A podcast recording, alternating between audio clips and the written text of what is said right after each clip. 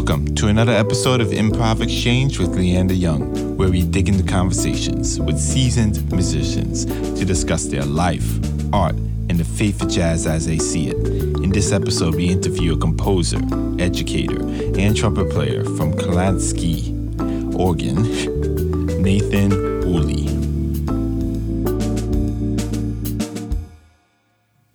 Hello, everybody. Welcome to another episode of Improv Exchange. Today we have Nathan Woolley with us, joining us, of course. Sir, thank you for joining us. Yeah, my pleasure. Thanks for having me. I must say he's one of the more calm, cool guests so far. it's early. Yeah, that's fair. well, sir, believe it or not, I know you mainly off your work with Yoshi Wada. I used to love his oh, stuff. Oh, wow. Yeah, and you're a trumpet player that is specializing in both the classic and jazz world. Uh, first, I'm curious, how did you get to know Yoshi? Um, I was asked to play one of his famous pieces years ago. Um, there's a piece called Earth Horns, which is different brass players playing horns that he made out of um, piping that he took out of different buildings. I believe one of the buildings was actually the original Fluxus building, and he took all this the um, the plumbing out and then tuned these horns to a drone. And and he made this record of it you know 30 40 years ago. And then they found the horns again. He wanted to do the piece again. Um, and so they were basically trying to find brass players that were crazy enough to play the piece because the the mouthpieces are also made of plumbing fittings, so they're they're really harsh, and you play these really long drones. Um, uh, the original one I think we played for two hours. The first time I played it, I played it a couple times, and and then we played it at Yoshi's uh, memorial service, and that was four hours. So it, it was just kind of this insane thing um, Lawrence Kumpf, who was at that time working for Issue Project Room and now runs Blank Forms, just called me and said, "Do you want to try and do this?" And I I knew Yoshi's records, um, but I had never thought that I would get to play that. And then since then, uh, after that, uh, Yoshi and I played duo a couple times where I was playing trumpet and he was playing bagpipes. Um, and then we hadn't talked to each other for a while, and then he kind of tragically passed away suddenly during the pandemic. Yeah. I remember that exactly. Yeah. Okay, for so other brass people would know, I'm not really a brass player, I'm a percussionist. Could you explain the difference on the mouthpiece texture for that? Sure. Yeah. I mean, if you if you look at a like a trumpet mouthpiece, it's really smooth metal. Uh, different people have different ways that they want it to be, but it's smooth. You know, it's been polished. Um, the the plumbing fittings are really just like you know they're raw brass they they haven't been polished. They're they're harsh uh, the metal is harsh on your face. We actually the last one we did we put beeswax around it just to make it a little more comfortable. So it actually cuts into the skin of your lips um, especially if you're playing it for a super long time. So it, it's just an odd feeling. Plus plus you know a, a trumpet mouthpiece i have a size that i've used that I'm comfortable with, you know, when I play every day.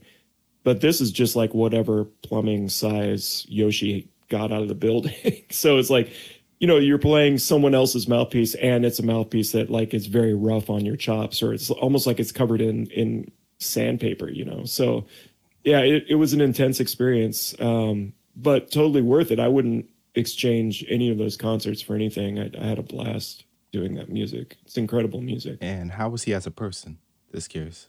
Quiet, um, reserved, but he knew what he wanted. Um, you know, I, I think he. There was always this feeling of, um, when I worked with him, there was this feeling of like, let's just see what happens, um, which I really appreciate. I've worked with a lot of different composers, and I find myself drawn towards the ones that set up a system and then just say, well, let's see what happens when we engage with this system.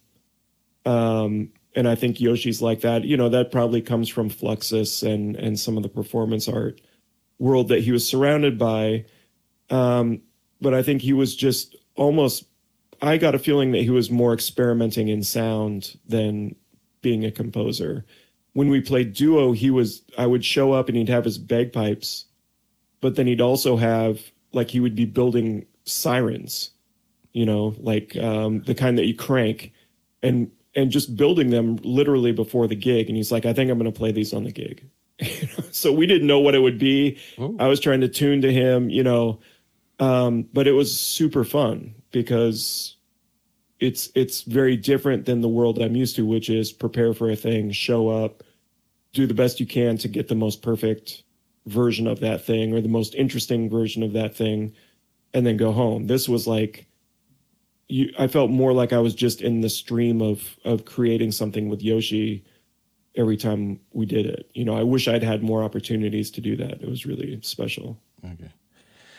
Okay, get I try to get out of my fanboy moments. And then so. I mean Yoshi is I it's great that there are fanboys of Yoshi's because I think not enough people know his music. I personally would. That's one of jazz oh, I say, shouldn't say jazz, experimental artists that when we lost during the pandemic, I was like, ah, because yeah, yeah, I yeah that was a, a that was a tough stuff. one for sure. Okay, but back to you now. Uh, can you yeah. tell us about your education, where you're from? Yeah, I grew up in Oregon, um, in a really small town in Oregon called Clatskanie.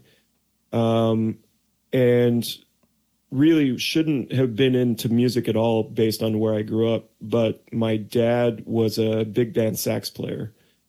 And so he was there teaching school when I was born.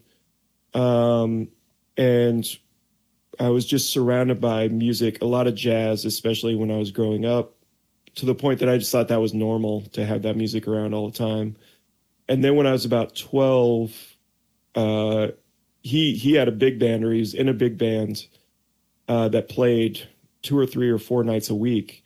And i happened to go to a gig with him where one of the trumpet players didn't show up. He couldn't he for i can't remember what the reason was but i had my horn so i played with the band at 12 and then from that point on i was just in the band um, and that's where i that was really like most of my basic education, like how to read chord changes, how to solo, how to play in a section, playing in tune. All that stuff came from sitting in the back of that uh, big band with all these guys from like the Stan Kenton band and the Harry James bands and Woody Herman that had retired, but then they've got this kid and they were showing me how they learned how to play. And then I went to school, you know, went to University of Oregon, I did my master's at University of Denver, um, and when I was in Denver, I studied a lot with Ron Miles. Um, very, I don't think he would have ever let me say that I studied with him, but um, I learned a lot just hanging out with him for those four years. And then I moved to New York in 2001, and I've, I've been here ever since. Okay. And how did you get into the experimental phase? When I moved to New York, I was, I mean, I probably hanging out with Ron Miles, that was a big part of things to begin with because he was approaching the trumpet differently, even though he was still absolutely a jazz player. Um, the way that he thought about the trumpet was a lot different. So I already had that in my head a little bit. Um, and then when I moved to New York, I I could already see that, you know, like I, I moved to New York thinking, oh, I'll be like Dave Douglas or some someone like that. Um, and then you move here and you realize, oh man, there's like 70 people that can do that better than me. Um, and so instead of just trying to outdo that thing that already existed, I I really spent a couple years trying to figure out what my language would be. Um, and I, I basically rebuilt the way that I thought of music for two or three years when we first moved to New York. Um, and as I was doing that, you know, I would I was still playing gigs, so the way I was playing was changing, and I was using a lot more sound and extended techniques and um, silence and and kind of anti jazz things in the way I was improvising. And people would come up and say, "Oh, do you know so and so?" And you know, it'd be, "Do you know Greg Kelly?" Oh no, so I go check that out do you know um, Axel Dorner? No. Well, uh, you know, then I go check that out. And from that, then it would be like, then you, you start that ball rolling. It's the same with like any anything when you get interested in jazz or other music or books or films like you check one thing out and then that leads opens all these doors to other stuff um and i think that was just a really good that was an interesting time to be around for me because all of those people were active and everybody was really open about not only sharing their experiences and and leading uh, each other into all these new directions but there was no feeling like that we had to be this one thing. You know, like I moved here at the same time as Mary Halvorson and Peter Evans and Jessica Pavone and all these people that went in dra- drastically different directions, but we were all friends. So then we were all just checking each other's stuff out. But no one ever said, oh, you should be more like this. I think everybody just ex- like the experience that we were going through together. So I was really lucky in that way. And yeah, and then more over the years, just my listening changed. It's hard. I don't listen to much jazz anymore. I listen more to experimental music and classical music and whatever. I, I don't know why, but that's just the way that my life is taking oh, me. I gotta ask you, are you saying that you just don't like the modern jazz world? Um, no, I do like it, but I don't find myself listening to it a ton. I, I think one thing that happened to me, and I have some friends that have a similar experience, is that, you know, I've been listening to jazz since I was four or five or six years old. Uh-huh. So I, I went through it and I by no means have like the kind of encyclopedic knowledge of jazz that a lot of my friends do. Um, but I listened to it so much and it was such a part of my life. And and in college, I mean, it was just like from the minute I woke up to the minute I went to bed, I was listening to especially like contemporary jazz, you know, that New York yes. scene, late 90s, early 2000s, Zorn, Dave Douglas, um, that whole world, Ellery Eskelin. And, you know, you when you're listening to it like that, you just start to it's not like you're picking up licks necessarily, but you start to understand the direction the music is moving. And there there comes a point where you either get super deep into understanding what that is or you seek out something that's different. And I think I recognized that those people did that really well. Um, and I didn't really feel the need to understand it on a deeper level. I just wanted to enjoy it for what it was. And then around that same time, all of a sudden, I was hearing Eliane Radigue and Xenakis and uh, you know Sciarrino and and different things, and it just seemed like oh, that's that makes more sense for me as a trumpet player. The way that I play, both my strengths and my weaknesses seem to fit better in this world than they do in the modern jazz world. I still put on like I just put on an Ellery Eskelin record lately and loved it. You know, Mary gives me her records whenever I see her, and I think they're amazing. Kris Davis, like, you know, I got to play with Ambrose recently, and he sounds incredible, and I'll listen to anything he puts out. I, I just don't seek it out in the same kind of way that I used to. Okay, understood. So, what would you suggest to a person who just finished from like the new school? from from the new school from like the new school or even juilliard or one of those sc- contemporary yeah. schools because i mean i i teach at the new school a little bit and one thing i always it's kind of like the last lesson i always give is talking about the the greatest um, difficulty that i think musicians especially musicians dealing with improvisation come across and that is becoming bored um, you know, you're in school and you're working on playing the trumpet. Say you're working on, you know, you're playing, working on giant steps, and you're playing in tune and in time, and you're doing your thing. Um, and and I know this from my own experience is that you get into that world and you're like, well, I will be able to do this for the rest of my life. I will be able to work on these things because there's never an end, right? As you get older, you start to gain a certain confidence in that music. I wouldn't say mastery, but you become confident in the way that you play your instrument. You play become confident in the way that you navigate whatever music you've chosen to play. And there are two directions then. You know, one is you continue to do that at that level and it becomes a job and you get bored because you've you've figured out the mechanism of what you need to do. Or you start to look at what is around you and can feed you moving forward and changing the way that you play. You know what i mean?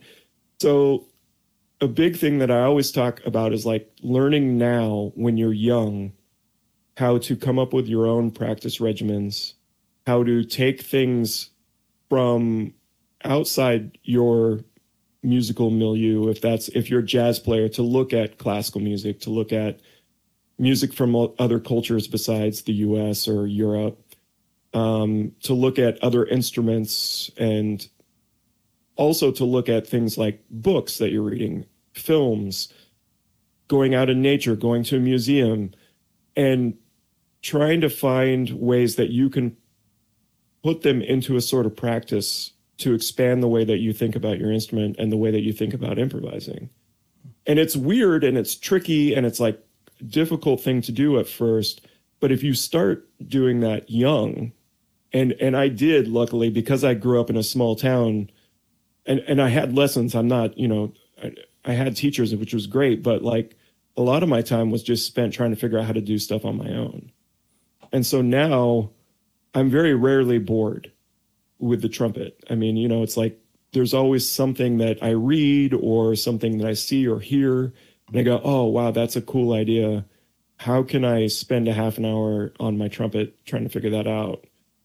Um, and it just helps me keep going, you know, because there's nothing sadder to me than a bored musician. You know, it's like the the great thing about music is that it never ends. Like that's why I love it. I, am never going to master it. It's always going to be difficult, um, which is great. I love that. Like, why would you want to do something that you know at some point will be over for okay. a living? So the students that, because I see this a lot also, and there's some yeah. that even ask me this. It's like they come out of the universities and they're so fixated on how jazz is supposed to be it's supposed to be fun. Yeah. this way sound this way have this type of form. And they believe that will get them more streams more downloads. Sure. i mean since people don't buy albums like that anymore. But right yeah. yeah. Yeah. How do you approach that as a professor? Well i i think it's really easy to point out when that's not true.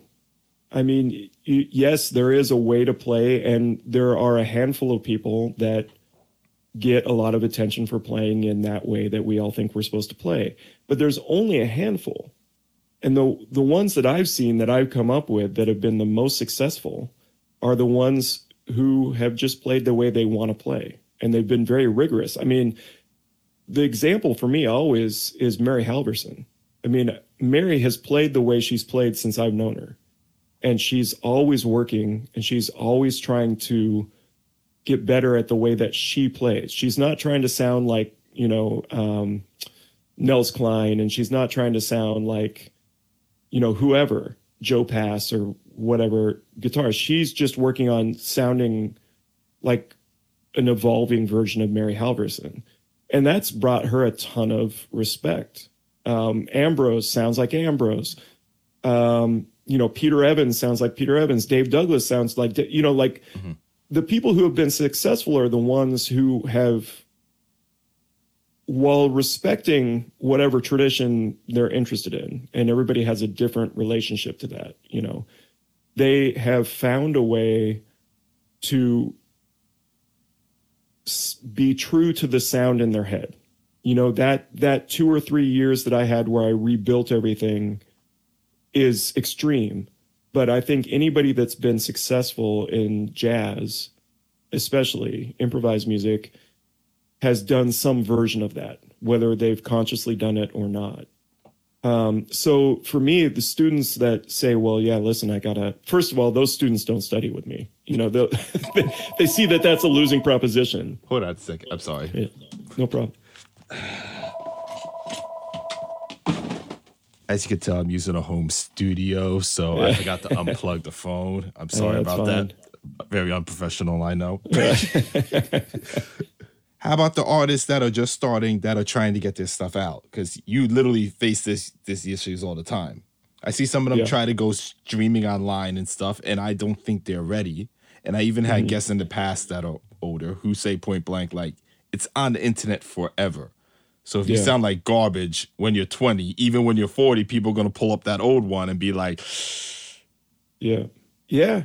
I mean, there are things of mine on there that, uh, you know, I didn't consciously put them up there, but someone, someone did. And, you know, at the time I was like, I don't care, you know, I- go ahead, you can put it up. Um, and I wish they weren't up there now because if someone happens across it and they're like, wow, this guy, I was having a bad day or I just, or I just was young and wasn't really ready to deal, um, with playing. Like i was still learning. Um i think it's really tricky. I, the i i understand the desire to put things out there. Um and i certainly had a period where i was on you know i was on like 8 to 10 CDs a year. I mean i was just like on any anybody that ever asked me i was like great i'll do it you know um and and that was helpful to a certain degree. I mean, that I wasn't seeking it out, but I was taking advantage of it, and it was harmful. You know, I think there was a certain point where people were like, "I'm sick of hearing this." I didn't have enough ideas to really deal with that much either. You know, it wasn't like I was able to do eight or ten CDs where I was really creative on all of them. You know, to a certain extent, it became like a circus routine. I was just doing the thing that I knew how to do. Um, the the thing for me with with younger players that I see, and I don't know, I don't know if history is going to bear me out with this or not. I we could just be at a time when the way that we consume art is different, and this might just be the inflection point, and from here on out, it's a totally different thing. But I I do think that there's there is a tendency towards image over kind of the practice of making music. And I guess what I what I mean is that it's not in in my world or for me or what makes me happy is waking up every day and going through the process of being a musician and a creative human being. I like that and I I value the people in my life who think like that. Um, you know, like I work a lot with Ken Vandermark and Vandermark wakes up every day and tries to make something you know, and, and be creative. And you understand that from age whatever you, to the the moment that you can't do it anymore is one long arc of a life. Um, and within that, you play concerts and you put out records and you do interviews, maybe, or you have conversations or master classes or whatever. And each of those are just points on that arc. And some of them are better and some of them are worse, and that's okay. Um, but sometimes I see, and I think it's the nature of social media, you'll see someone that has prepared a 45 second thing. Um, and all of the weight goes into that 45 second thing.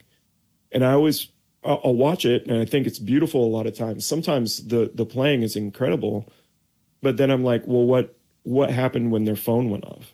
You know, did they, what what did they do? You know, did they just put those clothes back in the closet and turn off their light and like not practice or or is this another version of we're seeing points in time? I, I just never get the feeling that the arc is there or the desire to be rigorous. And it's still really early. I don't know.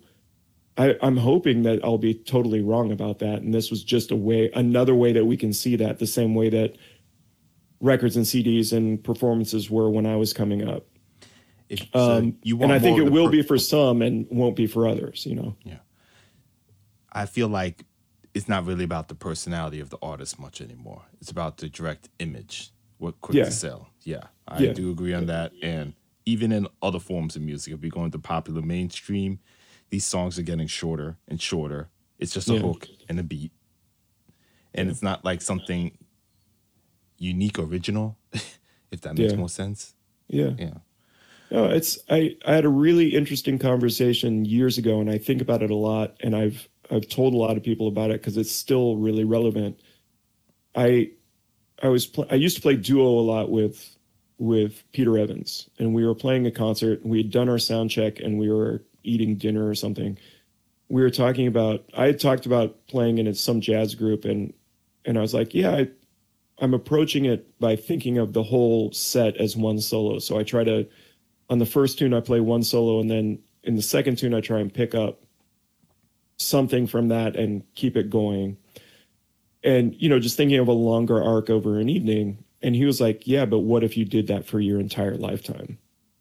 And I was like, "Oh, that's an interesting." And and I I think he was kind of just being controversial with me to say like, I can I can take every single second and and put it together, but I think a lot about a lot about that is the way that we live our lives. You know, like I just warmed up before I before I got on to talk to you. After we get done talking, at some point today, I'll practice and that's just not only an extension of what I did this morning, but it's all it's an extension of the recording I did last night. You know, it, it will lead into the next time I play next week. You know, it's just like, and that's just the same thing as making lunch and whatever. It's just what you do. Um, and the world gets to see little snapshots of that, but it's not actually the thing. You know, it's just like people getting to see a little bit of it in practice, but behind that is this much larger thing. And with the short social media stuff, that snapshot is is highly produced and short and can be a lot more shallow, I think, than than even seeing a wider evening long performance or a, a really well thought out recording. Okay. So what do you think is missing in the modern music world? Uh, good question. Probably the same thing that's always been missing. You know, it's it's. I think there. It, it's hard to make a a statement about what might be missing culturally because it's so easy to find an example to the contrary. You know, so yeah, I do think that there's there's much more weight on the image of the performer than there was even 10 years ago. But for all of that, I see a lot of players that are just hunkered down doing rigorous work and not worrying too much about their image. They they really want to hang on that. Um, you know, I think there are people. It, it would be great if there was some support from anybody in the arts. You know, the, there there are those people that are fans that support the music, and man, that's amazing that they do it. And I'm so thankful that they're there. But it'd be great if there was a broader support system for musicians. Um, you know, like I don't know, I don't know if when Yoshi passed away, if he had health insurance. You know, I don't know if he if he had, you know, money to live. He was in his seventies. Um, you know, I have friends. I I work with Eliane Radigue, who's in her 90s now, and if she hadn't had a relatively famous painter husband, I don't know that she would have any money.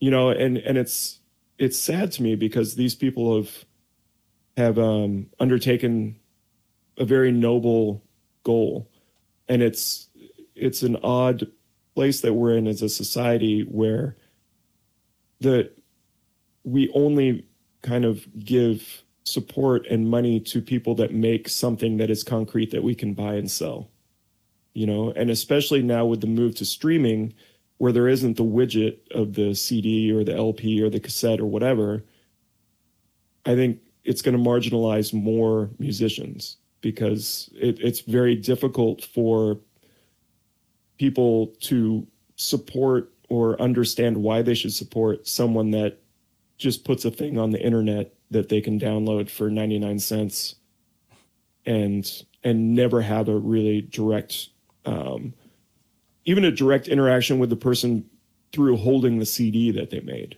you know. Yes. So what do you recommend to newer artists to, to have a second career?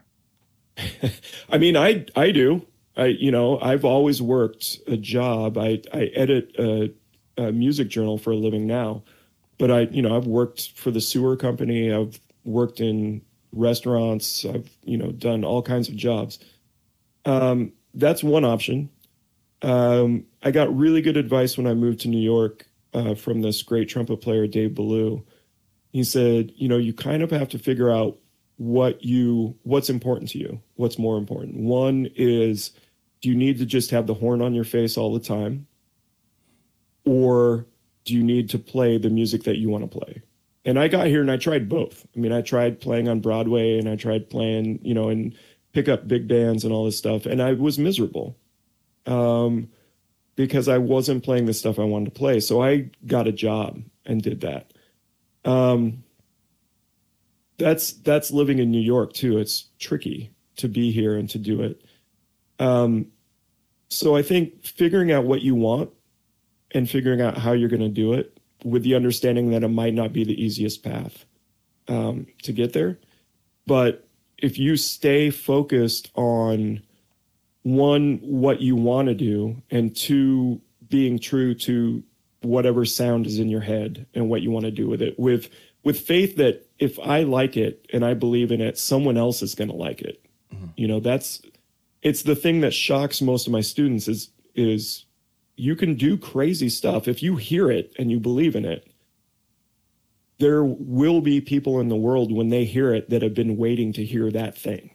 They're excited about it you know? So it's just having faith in what you want to do sticking with it putting the work in in whatever way you have to to stay alive um, and not giving up which is tricky and it sounds like a you know a pep talk but essentially that's what i found with myself and and watching the people around me you know that have all done the same thing and i've i've seen them all hit a different level of success at different times but they're all still doing the same thing they wanted the people that i've seen that haven't that aren't still playing music are the ones that either didn't really sincerely go for the sound in their head mm-hmm. Or they lied to themselves about what they really wanted out of music. And ultimately they get burnt out and quit. So those two that. things. So what did they what do you mean by they didn't really want from music? I think i think the people i know and these were people that i went to college with or high school with that were were playing and they went out into the world to be players.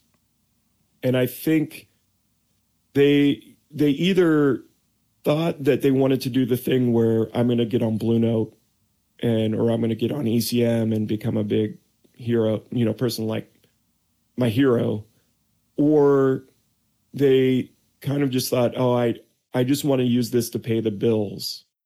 And in either situation, that wasn't really what they wanted. I mean, it's all on an individual basis, but in some cases, their playing wasn't really in the style. They they thought they wanted a certain kind of fame, but they that's not really the way they wanted to play.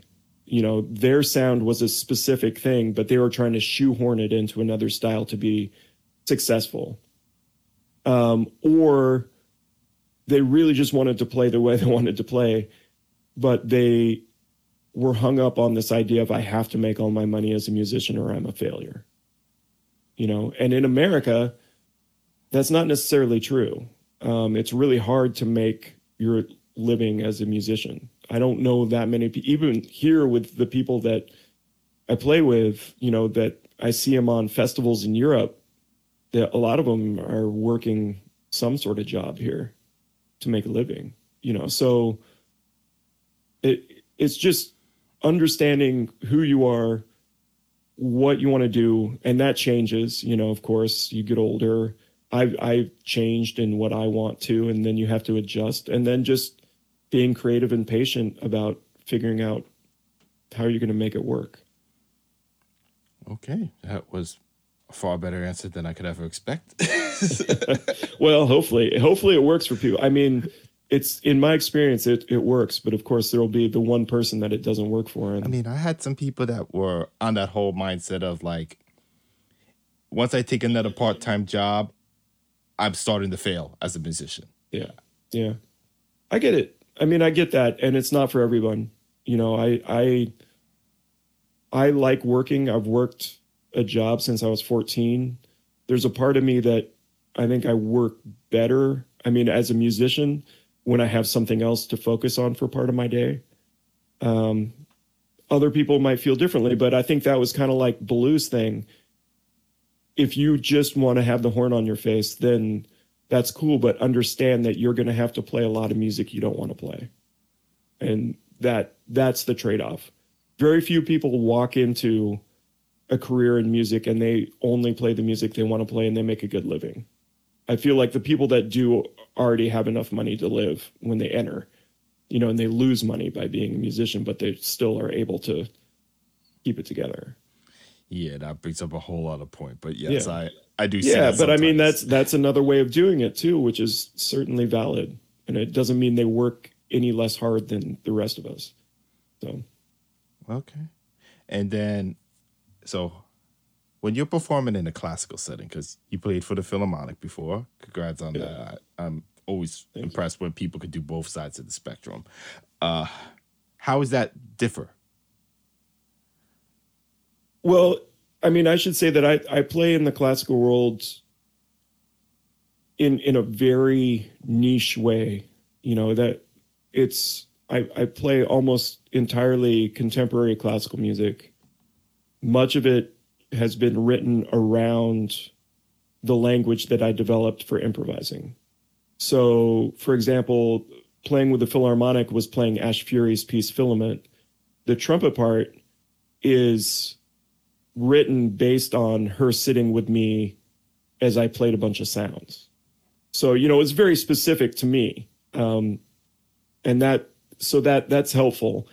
Um, but a lot of times I look at the, the composed music or classical music as a way to open up another sound world for me for, as an improviser. So right now I'm working on uh, this Christian Wolff piece, which I premiered a bunch of years ago, um, but the recording is coming out, so I have to play it again, and it's it's not a terribly difficult piece technically, but I can't approach it the same way I would approach playing with Ken Vandermark. You know, like I can't use that same sound. It doesn't sound right.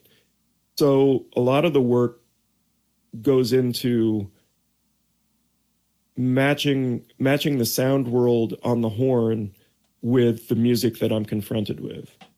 Um, and I think of it the same way as as any kind of improvised um, setting. So last night I did a record, a duo record with this saxophonist Ivo Perelman and Ivo plays very specifically. Like it's very glissy. He plays real high. It's a very abstract language.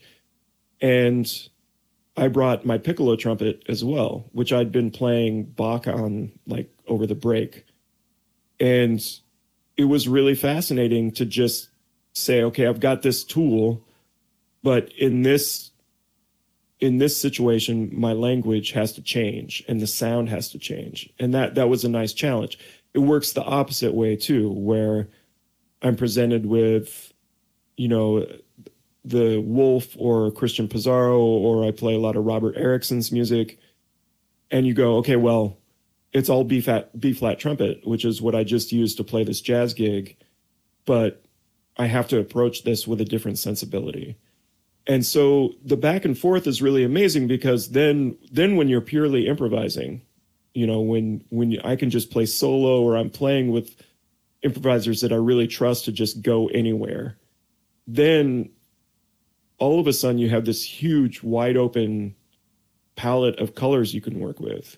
I can go into very tight kind of controlled classical sounding trumpet that's very fleet and you know technically all over the place and then let the horn break up and have all this distortion or play changes or you know i i want ultimately in the best possible situation to have every single possibility open to me when i'm improvising. And that means also playing with the classical sound. So the two things are just are just the same thing to me essentially. I approach them in the same way the only thing that really sets them apart is I'm way more stressed out when I play classical music because there is something there that that someone in the audience knows when it's wrong. You know what I mean? Yes. I've since age 12 I've learned how to cover my mistakes. You know, I'm I'm an expert at covering my mistakes when I'm improvising, but if I miss that high D in the Christian Wolff piece, often Christian Wolff is sitting there knowing that I missed the high D. You know, so it's a little more stressy, but I also kind of like that. I like I like being stressed out about those things and and having to view the trumpet in a in a tighter way every once in a while. I think it's good good for me for my growth, you know. Okay. That's a good point. Okay. Uh, some things on your latest album, okay? The 18 mm. songs of Burlap Heroes. Okay, first of all, yeah. I loved it. I actually I'm used glad. it for one of my youth groups that I work with. I pretty Ooh. much played the song and I asked them to draw what they think. Nice. I got completely different stuff. And then when I tried to get it back like last week so I could show you, of yeah. course none of them have it because it's teenagers. Oh, I don't man. know what the yeah. so I'm upset about my I screwed that part up. yes. I should have took one there or that. But tell me how you actually approach writing something like that. Um that was an interesting record because I I really approached it starting from kind of from the band. Uh, it's the second record of that band's. Mm-hmm. So I I'd already done one. I kind of figured some things out, um, and it's three. Besides me, there are three really individual, amazing, um, personal sounding musicians, but they all approach music in a different way. So Mary Halvorson can read anything you put in front of her. Um, you know, she's very technical, very she can nail it, but she's super creative. Um, Susan Alcorn, on the other hand, really doesn't read that much music at all. So I have to send her things and she learns it by ear. So then she's got this really deep knowledge of the music before we even get there. Nice. Um, she understands it in a way that I don't, you know, because she's really absorbed it. And then Ryan is coming from this place somewhere in between the two. He reads music just fine, but he also feels things in a certain way. But he he grew up in playing rock. He's an amazing jazz drummer, but there's always this kind of like heavy rock thing um, that I love about his playing. And so it was like each piece I kind of started from it was backwards actually in a lot of ways. Like I started from what I wanted to hear them do, and I put that together, and then at the last minute I put some trumpet thing that would be fun to play on top. You know, which usually meant that the trumpet thing was way harder than it should have been, um, but it made the the group sound really cohesive. Um, and then putting the record together kind of just fell from that. We we played the tunes I had certain ideas. You know, I'd wake up in the middle of the night and think like, oh, it would be cool to hear Matt Maneri on this. And was in a position, that lucky position that I could just email him and be like, do you want to do this? Um, and then the as far as the way that the record flows, I I've been working a lot with this woman, Annea Lockwood, amazing composer, who does all these things with nature um, recordings of nature and she thinks a lot about ecology and she got me into thinking about that. And so i just started thinking what if the whole record kind of felt like it was in nature um, as opposed to feeling like it's in a studio in new york you know with new york musicians but what if it felt like it you could almost feel like the grass growing or the water rushing by not in a like dozy kind of way but in a way that really made you feel a certain kind of space. And you know, then decisions get made and you try stuff out and it doesn't work, it does work and and people give me a suggestion and sometimes it it's just the thing and I hadn't thought of it. So ultimately somehow it came out the way it did. Uh, you know? I loved it, but now oh, you got me curious on that. How did you actually record it then? So we recorded the tunes the three long tunes in one session in two days, I guess we did.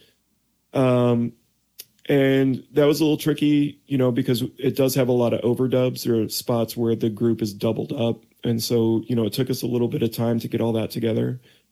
Um, and then the the recordings that that go between the pieces of the nature stuff, that was all taken from Maine. Uh, I was up in Maine with my wife, and I would get up. I get up really early, so I would go out and take recordings of all the fishermen going to work, um, and just things, you know, sitting on the rain and like these sorts of things that were sounds that I thought were beautiful and and things sounds that meant something to me as a kid that grew up in Oregon, like rain sounds, water sounds. Um, you know, these were lobster fishermen, but I grew up around loggers that left early in the morning too. So the sound of diesel trucks starting up at four or five in the morning, like is a sound that I love. Um, and so I just kind of picked the ones that that I thought were kind of the nicest evocation of that space. And then basically as we got as we got into the studio, I already knew which ones were going to fade in and out.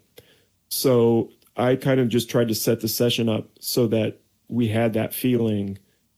Um, and then I just put it in in the mixing process and did that and had amazing, you know, producer David Breskin, who produces a lot of the pyroclastic stuff, was there and very helpful. And Ron St. Germain, um, who's, you know, the guy that recorded all the Bad Brains records and stuff, and he was around for the mixing. And between the two of them, they kind of helped me. If I if I was like, I don't know how this flows right, they they had enough knowledge and experience to kind of help me out with that. Okay. Well, I highly suggest everyone, especially into experimental music, check that out because, like I said, I think that was one of the best ones of the year. oh, thanks. Thank you. Uh, there's two things I want, also want to ask. Have you ever been asked to play on a non-jazz, non-classical album? Yeah. And how yeah, definitely versus this? Like, since you seem to do um, everything. I when when I moved here, I did a lot of stuff with with pop bands. Um, I I moved here, and a friend of mine from a man from middle school had gone to uh, Juilliard and he was playing here and he was, you know, playing in the classical world and he was playing with all these rock bands. And then he got a gig teaching at Louisiana State. So he split and I got all his gigs. Uh, are you at Louisiana? I noticed you had a Louisiana. Uh, my sister on. went there. oh, okay. yeah. So, yeah. So he, he went there to teach and, and I got all his gigs and, and a lot of these bands were like they had a huge horn section and a bunch of strings. And my wife is a cellist so she got on with a lot of those bands too. So it was kind of nice because we could play together. Um and did some recording stuff and and just some pickup stuff of like rock band x needs a trumpet solo. Always like they want something like penny lane. Can you play high? You know? And i kind of it was cool. I it was another one of those things like I did it for four or five years. I enjoyed it. Actually, I think it's kind of fun to do those sorts of things where they don't they don't really know what they want. I mean, they didn't write it out for you, but they hum it to you and you figure it out. Um but then I realized just like with the jazz thing, like there are people that are amazing at that. You know, like I I moved here again, another person that moved here around the same time as Kelly Pratt, who ended up doing all the horn arrangements for David Byrne, and he plays, you know, played with Arcade Fire and and all those guys from Arcade Fire moved here, and we were hanging out at the same time too. So it's like, yeah, I know what it takes to really do that, um, and I don't have it. So I'll do my thing and let them do it. I still do some stuff. Um, this band Extra Life, I just did their record and um, have done some stuff for the singer of liturgy, but you know that's that's more in my world. Um, you know, they're hiring me more for what I do than to be like a session trumpet player at this point. So, but it's still fun. I have a blast doing it.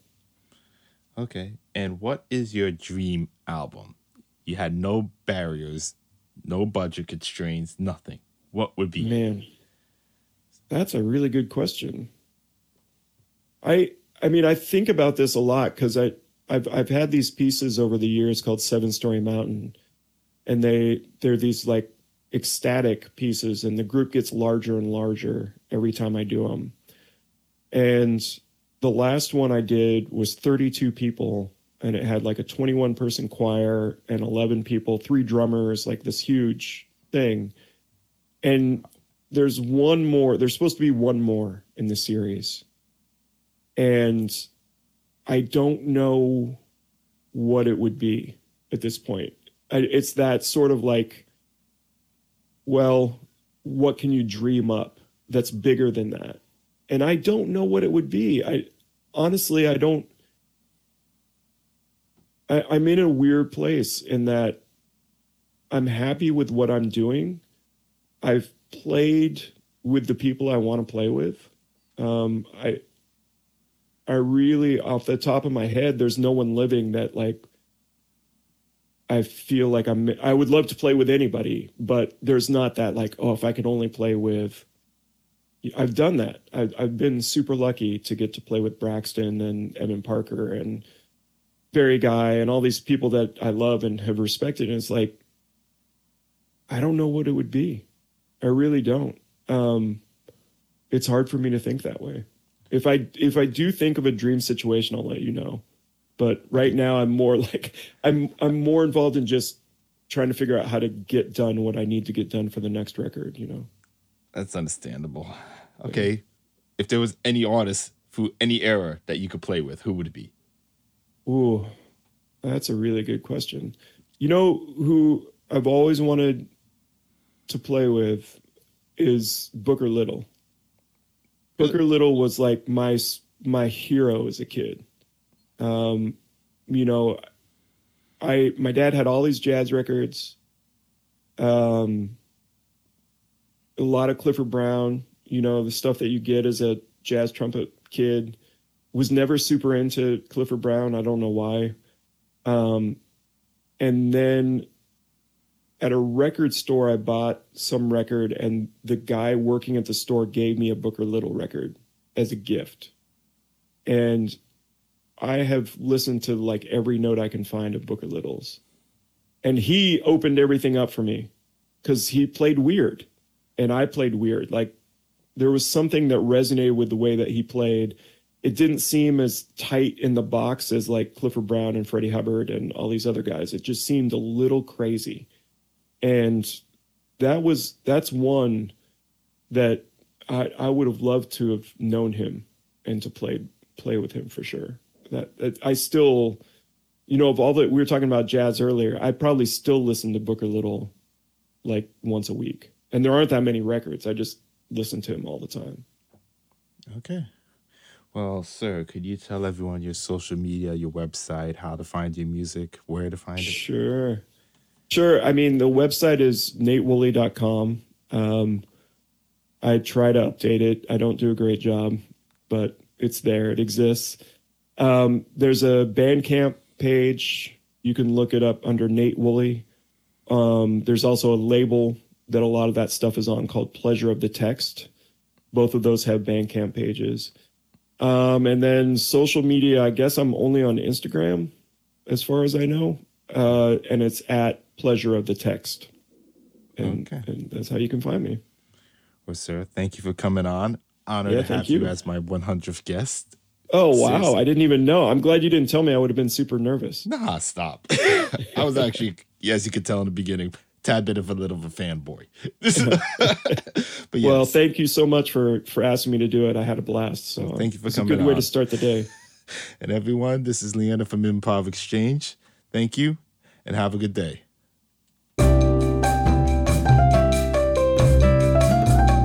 That's that on jazz. Thank you for joining us on this episode of Improv Exchange. Please subscribe on Apple Podcasts, Google Podcasts, Spotify, or wherever you listen. Also, please be sure to follow us on Twitter, Instagram, and Facebook at Improv Exchange.